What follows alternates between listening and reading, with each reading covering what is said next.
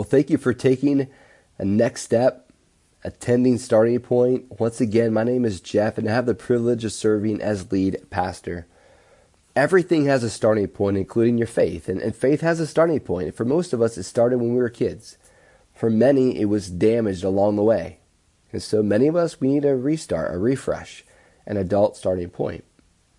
And this week, as we close the study, we touch on something that happened that serves as overwhelming evidence that Jesus is who he says he is, and perhaps he should be the starting point for your faith.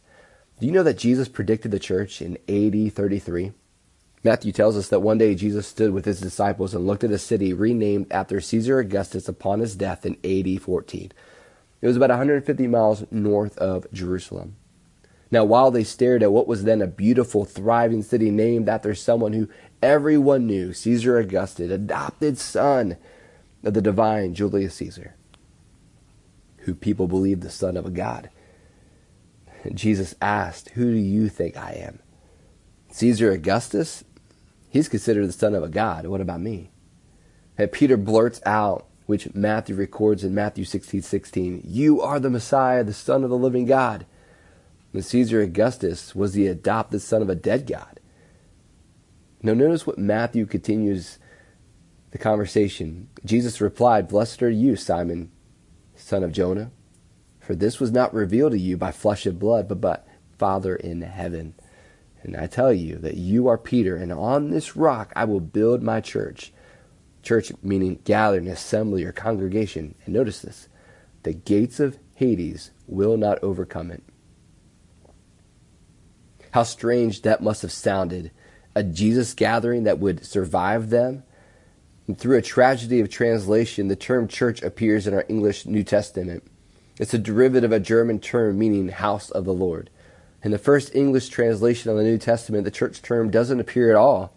In fact, William Tyndale translated ecclesia properly, a 16th century congregation, and he was strangled and burned for it. See, Jesus didn't predict a place, he predicted a people a gathering with one thing in common that he is the Christ, the Son of God.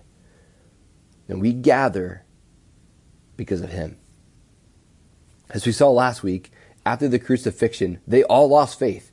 Obviously, in that moment to them, he wasn't the Son of the living God. Obviously, there would have been no gathering. The resurrection changed all of that. And a few weeks later, he gathered his followers together and said this in Matthew 28 18 to 20.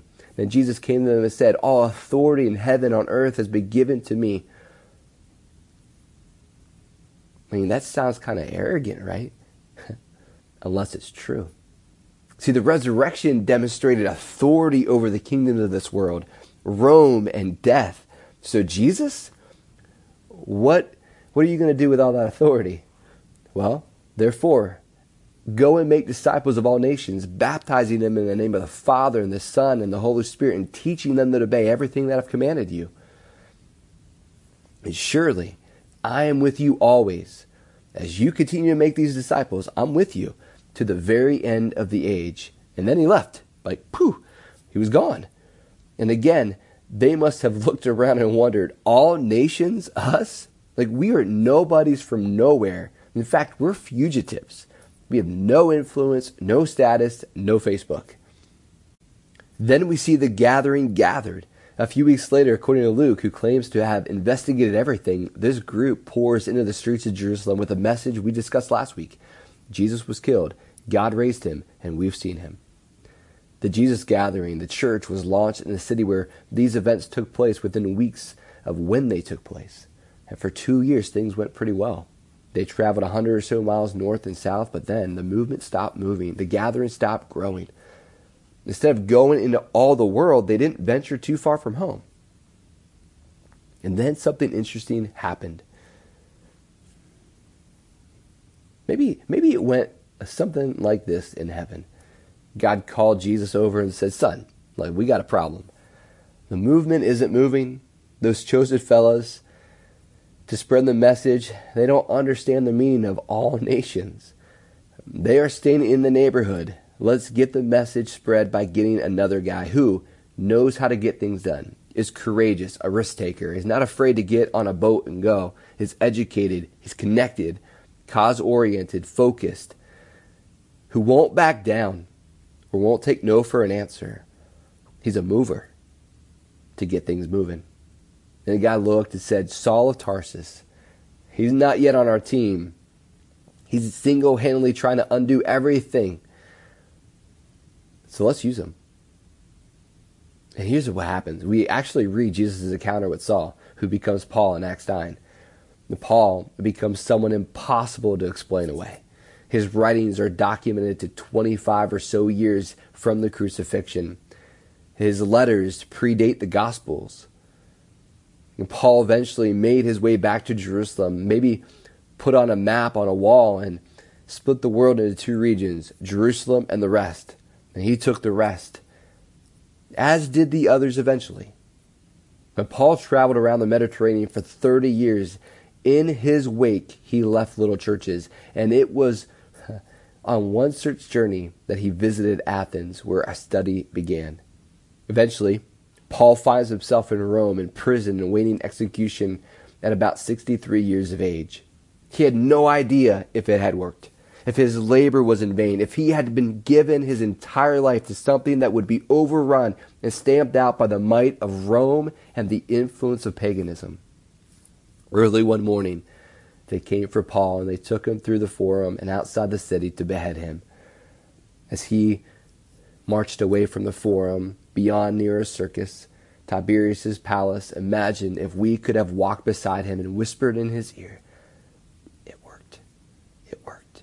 He did it. Jesus kept his promise by building his church. Imagine. Imagine telling him the following one day, this entire city of Rome will be adorned with symbols and reminders of Jesus' life and the lives of his followers. One day, Nero's circus will be the site of one of the most magnificent structures in the world, St. Peter's Basilica. Someday, people will visit Rome, not to visit the tombs of Nero and Caesar Augustus. No, no. They will ask, where was the Apostle Paul killed? Where was he? Where was Peter buried?